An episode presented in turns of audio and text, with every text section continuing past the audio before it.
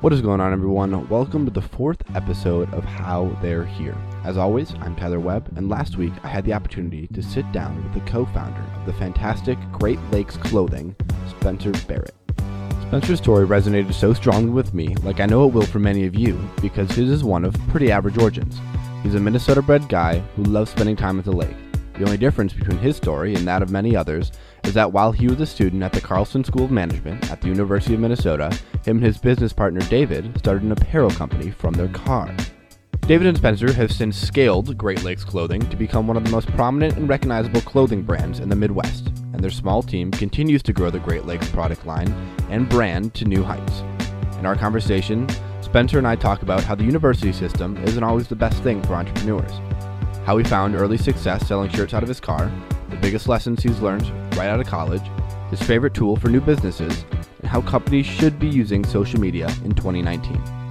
I hope you all enjoyed this episode and learn a thing or two about how you can start a business of your own, apparel or otherwise, and gain some valuable insights into how they're here. What are some of the skills, though, you had mentioned a little bit that you feel overlaps between somebody trying to go into that corporate world and somebody wanting to go into entrepreneurship? And I think a little bit more importantly, what do you think are the skills that set you apart from you know the person you're sitting next to in entry level accounting? Well, you know, I think um, I think not being afraid to fail. I think um, being okay with being uncomfortable. I think is really um, a skill you need to have to be an entrepreneur or start your own business. I mean, um, obviously going the corporate route, it's much safer. You're um, you know you have a reliable income. Um, I'm very fortunate that we've been able to kind of um, you know live off of Great Lakes, and you know things are moving and growing. Um, that's not the case for everybody, obviously, but um, if you can go into it with a mindset of hey, whatever happens, happens. You know, life's going to go on, and um, there's going to be better things to come. So, um, I think that's that's a really big piece of it. Um, and I think also just having, I mean, I think the overlapping thing is whatever if you're passionate about something you're going to find success in it. So you can't if you know you're second guessing what major you're in or what uh, potential business you'd work for you have to be all in no matter what you're doing. So especially with starting a business i mean if this is going to be your day to day grinding for nothing like you better you better freaking love it. So um, i think that's a really important piece is just you have to love whatever it is you're doing yeah, I think that's fantastic. And to your point about one having to be, you know, not adverse to risk to be an entrepreneur, I think is really important. I think somebody that's listening to this that's in Carlson or in a very similar position where they have these really opportunities laid in front of them if they continue to go that route that the school's laid out. I think it almost maybe incentivizes people to go it on a limb a little bit because, you know, from for somebody like me who's very early on in their Carlson career, I feel more inclined to, you know, maybe go out and start a podcast or another side business, knowing that if those fail and if they crash and burn, well, I have this really great resource that is the school that I attend to back me up and act as sort of a safety net. So I love those points there. Let's get a little bit more into now um, Great Lakes. That's obviously why we're here walk me through the origin story and, and maybe give me and the listeners a little bit of context into where you transitioned over from being a student into being a professional and those very well might have overlapped but walk us through that timeline and sort of the origin story of this whole thing. Yeah so great lakes was really inspired by the way uh, myself and my business partner david grew up. So um, i've known david since uh, we were in kindergarten so we've known each other a long time. Um, I spent my summers uh, going up to my family cabin in Hayward, Wisconsin. Um, you know, that's the best times of our lives up there. So, um, and David would go up to Brainerd with his family, and that was kind of his getaway, escape. The you know the weekends they always look forward to. So, um, Dave and I had this shared love for life at the lake, um, this lifestyle, and we also had a shared love for entrepreneurship. Um, so uh, senior year of college, we um, connected on the idea, um, and we it was right around the Fourth of July um, where we created a couple first designs um, just as a, a, test, some like Fourth of July themed shirts um, and some hats and just a small collection of things. Um, and literally, we sold out of our cars and on Facebook and um, you know, would hand deliver orders. We ship out orders in between class. Um, so that was kind of the the initial start of things. We created a website, and I think we were really lucky to have started this uh, while we were in college. It's something that I recommend to people all the time because you never, never in your life are you more connected, have people to you know want to support you, whether that's you know friends, family, or um, you know people that are older you older than you in business and as a mentor. Um, so take advantage of your age. Um, so we started that as seniors in college. Right after we graduated, um, we launched a Kickstarter campaign. So we uh, had a goal of, and for those of you that don't know what Kickstarter is, you create a product um, and then set a um, a campaign goal to essentially get pre-orders and raise money towards that uh, project. So we had a goal of twenty thousand um, dollars. We hit just under twenty-four thousand.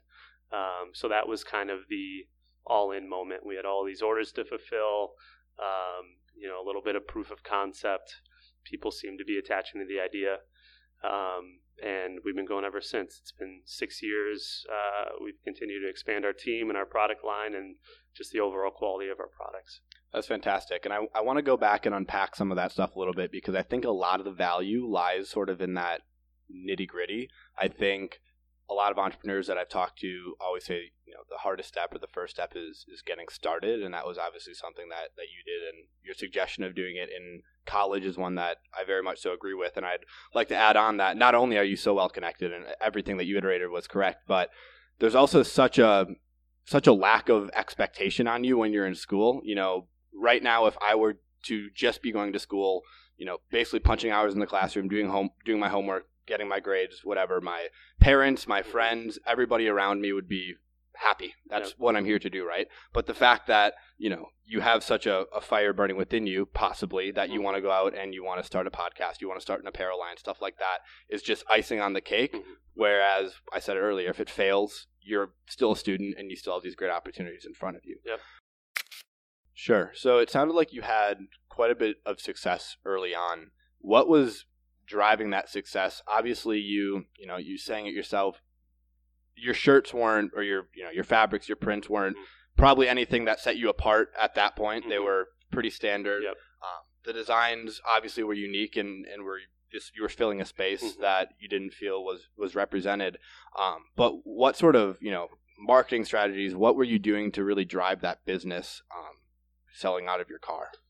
Well, I think one of the benefits that uh, our company has is we are able to connect with customers on an emotional level. So they're able to, you know, we project this lifestyle, and that's something that people identify with. It's something that resonates with them. It's something that reminds them of home, reminds them of something about them that, you know, when you can create something that people identify with, that's where, you know, loyalty is made because it's seen as you know they see it as an extension of themselves. So i think early on that was something that really was able to propel us forward was people sharing it um, you know wanting other people to know about it because like i said they felt like it was an extension of of who they are. Sure. So looking back at it a little bit, and it doesn't even have to be looking back that far, what were some misconceptions that you found yourself operating on? I'm sure um, you said it yourself. Your your dad and your older brother all were entrepreneurs, um, and some of them in the apparel industry. Were you operating on, any you know, what you realized to be misconceptions of oh I thought it was going to be this way, but it ended up being this way, and you know we were completely wrong. Um, you know, I don't want this to be like a canned answer, but I think what it was a lot more work than I anticipated.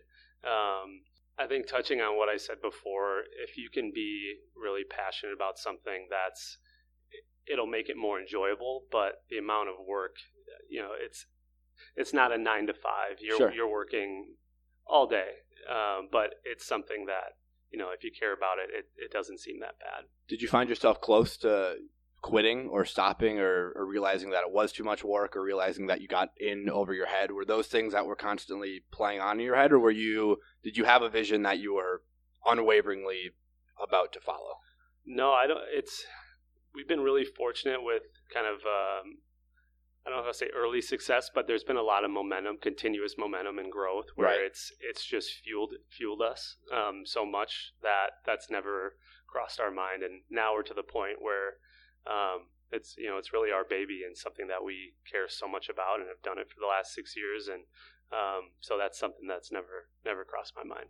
Was there anything that sort of caught you off guard? Any surprises that you found getting into it? Because I, I can only imagine that there are a lot of things that you just had to learn as you went. You know, you were fresh out of school, you had a degree, but you know, you had no experience in managing people because I know you have a small team and you had very little experience, and I'm sure a lot of other facets of the business. What was something that caught you off guard, or something that you really weren't prepared for?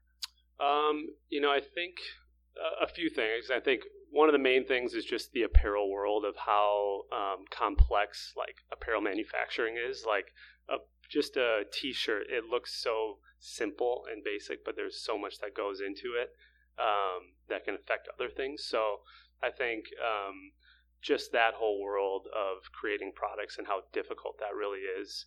Um, that really surprised us and is still a challenge to this day.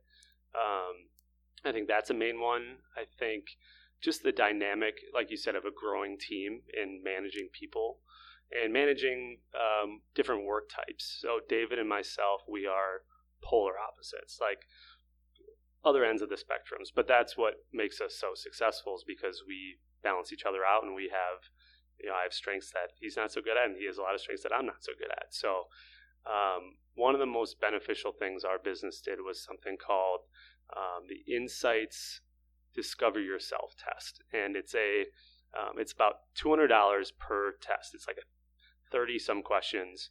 Um, it's kind of like a Strengths Finder. Um, this is something that I couldn't recommend more to a small business, a growing team. It essentially lays out. It's you know you take this test real quick, sends you a week later in the mail this packet that lays out so detailed about who you are as a person, um, your working style, what you're good at, what you're not good at. It's it really is brutally honest to the point where you like.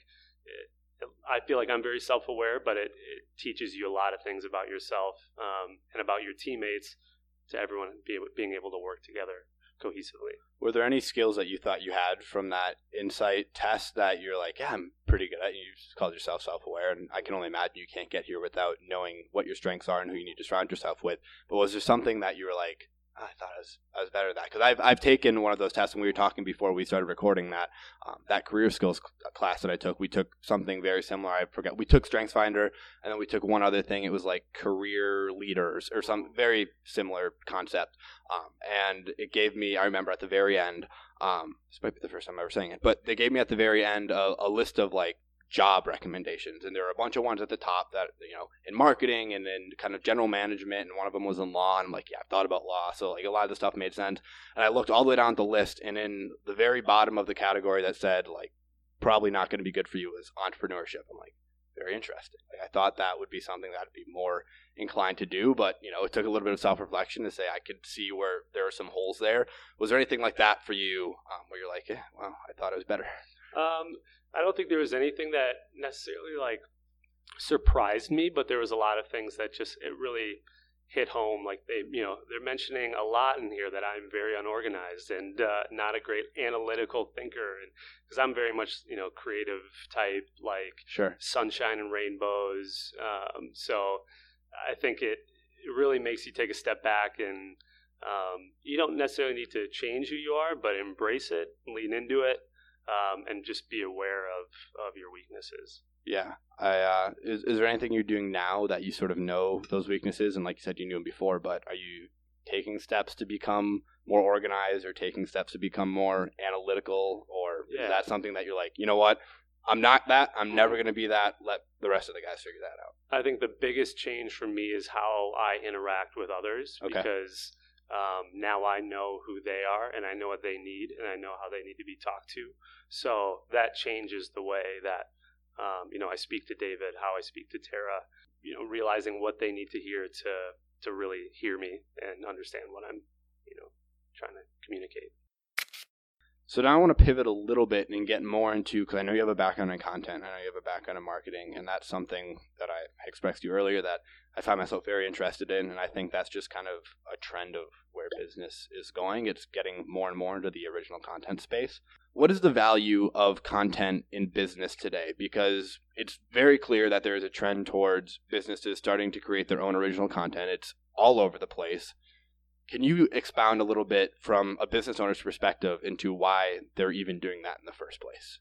Yeah, I think uh, I mean content is such a tricky thing because what works and what doesn't work is constantly changing um, so quickly uh, between you know different social algorithms and things like that. I mean, and also just how cluttered the digital content space is. I mean, there's so much out there you're bombarded with.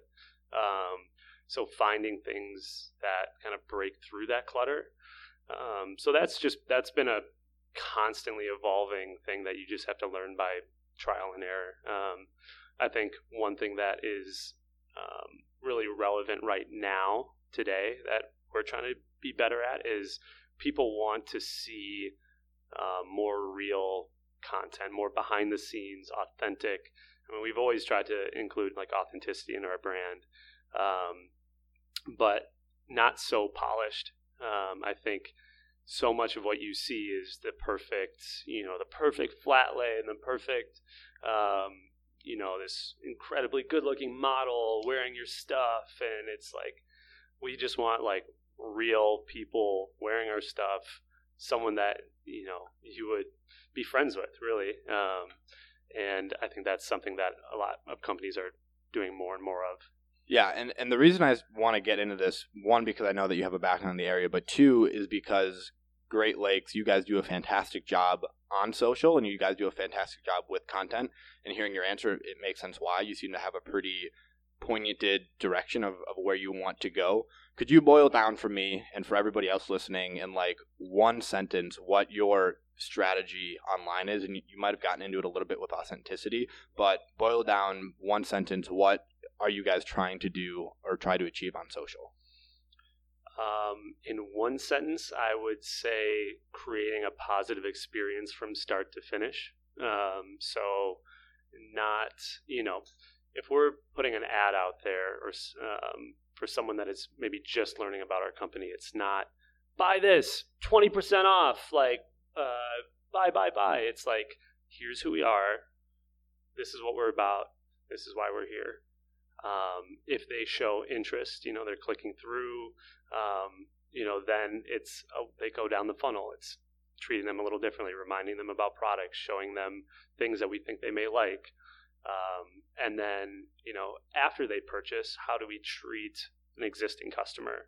Um, you know, it's not just like, hey, thanks for your money, see you later, hope you come back. It's it's maintaining that relationship finding ways to interact with those people, whether it's in person at events, uh, pop up shops, or um, you know how we interact with them online um, in any capacity. So we're gonna wrap it up here. I want this is kind of a two part question. It goes back to one that I asked a little bit earlier, but sitting where you are now, talking to your freshman self in college, what do you tell freshman Spencer? I'd probably tell freshman Spencer to get started on this Great Lakes thing right away. I think like I wish so bad that you know I think we're really lucky to start it uh, as seniors in college, as I mentioned. But I think getting you know the earlier the better. This would be you know an, three more years to kind of make a lot more mistakes, um, continuing to evolve that network. Um, so and also just learn learn more. I think the senior year of college was by far my my best year of school because I was able to apply what I was learning directly to what I was doing in the real world. So um, that's something that I think uh, people could take a lot of benefit from is being in school and uh, having a business at the same time. Um, so yeah, that's probably what I would tell my. So second part of that question, kind of staring down the uh, the shotgun, as it were, your senior year, ready to graduate. What would you tell that version of yourself because you know that's a whole nother fear. You can be, you know, I was certainly afraid, or not afraid, but just intimidated by the prospect of going to college in a, you know, far away big city. And I can imagine it's a whole nother intimidation factor when you're kind of staring down the real world, as it were. And now all of a sudden you have to leave school and leave what was comfortable and, and go do something else. So, what would you tell yourself as a senior in college? Um, I would say uh, don't be afraid to ask for help and don't be afraid to ask questions. Um, I think a lot of times I would, uh, because I'm more of just a self starter, um, I would try to just figure it out on my own, and it probably wasn't the right way to do that specific thing. So um, I think you know finding a mentor, finding someone that could you know answer my dumb questions, someone that uh, could kind of help me walk me through this difficult thing of getting a business off the ground. What were some of the places you looked for mentors, and how were you reaching out? I know a lot of people have, have very similar stories, but I'd love to hear yours about who you're reaching out to, why you decided to reach out to them, and, and how you how you were doing it in the first place. Yeah, I mean, I think starting with like my family, obviously, uh, my my brother and my dad who have been in this space, uh, sure. they were a great resource for me. Um, but you know, we would try to just find people that um, you know were in the industry or people that have started their own businesses, people that have you know for, you know, generally made it. Someone that's been through the grind of trying to get a business off the ground um, and wants to, you know, help a young entrepreneur pursue his dreams. So um, I think, I think you know, finding like-minded people, people that uh, are maybe in your industry or related industry, um, don't be afraid to to reach out and ask for help because 99% of the time they'll be more than happy to do it.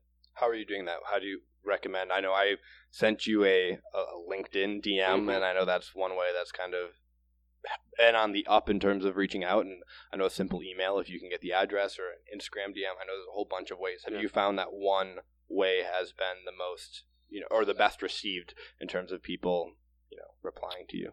Um, you know, it just depends. It like uh, we I get hit up, uh, you know, on every platform. Like sure. you said, it's it's um, and a lot of times I kind of just make a judgment call based on, you know, what's the motive of this person or, you know, are they, you know, where are they at with things? How can I be of help? So uh, if it's an honest, you know, someone that, you know, needs help and is looking for, um, for something I, you know, any platform, I'm, I'm willing to help. So, what is a message that you would be more inclined to say no to than yes? I don't think I've ever really said no to anybody, so I don't know if this is the uh, I gave you the right answer, but yeah, I mean, so long as it's not like even I mean, I've helped out someone that was like created a competing product, even or a competing like you know they're like, oh, I wanted to create a a lake life clothing just like you. Wanted to like get coffee and uh, see if you could give me some tips. So like, you know, it's like well, but at the same time, I'm like, I want to Right. You know, I want to help this young entrepreneur. Maybe this isn't what's going to make it, but like at least I can give you some helpful advice on on growing a business. If it's not this one, maybe it's the next one. How do you deal with people? I don't know the frequency of you getting hit up by influencers. Somebody mm-hmm. like you know you did a giveaway with Capture Minnesota. People saying like, "Hey, I want to give away your product," mm-hmm. or "Hey, could I get some of your free stuff if I shout you guys out?" Yeah. Or, or stuff like that. Where where do you land on that? That's so that has a much higher turn down rate for me. I'm sure it does uh, because that's a common common thing of people just wanting free stuff and um, you know making it seem like you know they'll be the ones to really help us get off the ground and you know get it. So we really we love for people to support our brand, um, but in an authentic way that makes sense, not just for free products and shout outs. All right, that's fair. Yeah. Well. Spencer, thank you so much for uh, providing your insight. I appreciate it so much. Everybody, make sure to go check out Great Lakes Clothing. Their, like I said, their Instagram feed is fantastic. Spencer is fantastic. Um, if you have any questions there, apparently, even if you want to start a competing company, Spencer will be happy to happy get to coffee with you. Happy to help. So, Spencer, thank you so much for your time and for your wisdom. Yeah, thank you for uh, having me on. Sounds like you got this podcast thing figured out. So, you're on the right that. track. Thank you so much. And that is it for this episode. If you enjoyed, there is more to come. An episode of How They're Here releases every other Wednesday. In the meantime, check us out on LinkedIn, Instagram, and Facebook by searching How They're Here, or find me online at Tyler M. Webb to connect. If you want to hear more from us, make sure to rate and subscribe. It helps us stay in business. Thank you as always for listening, and I'll talk to you all soon. Peace.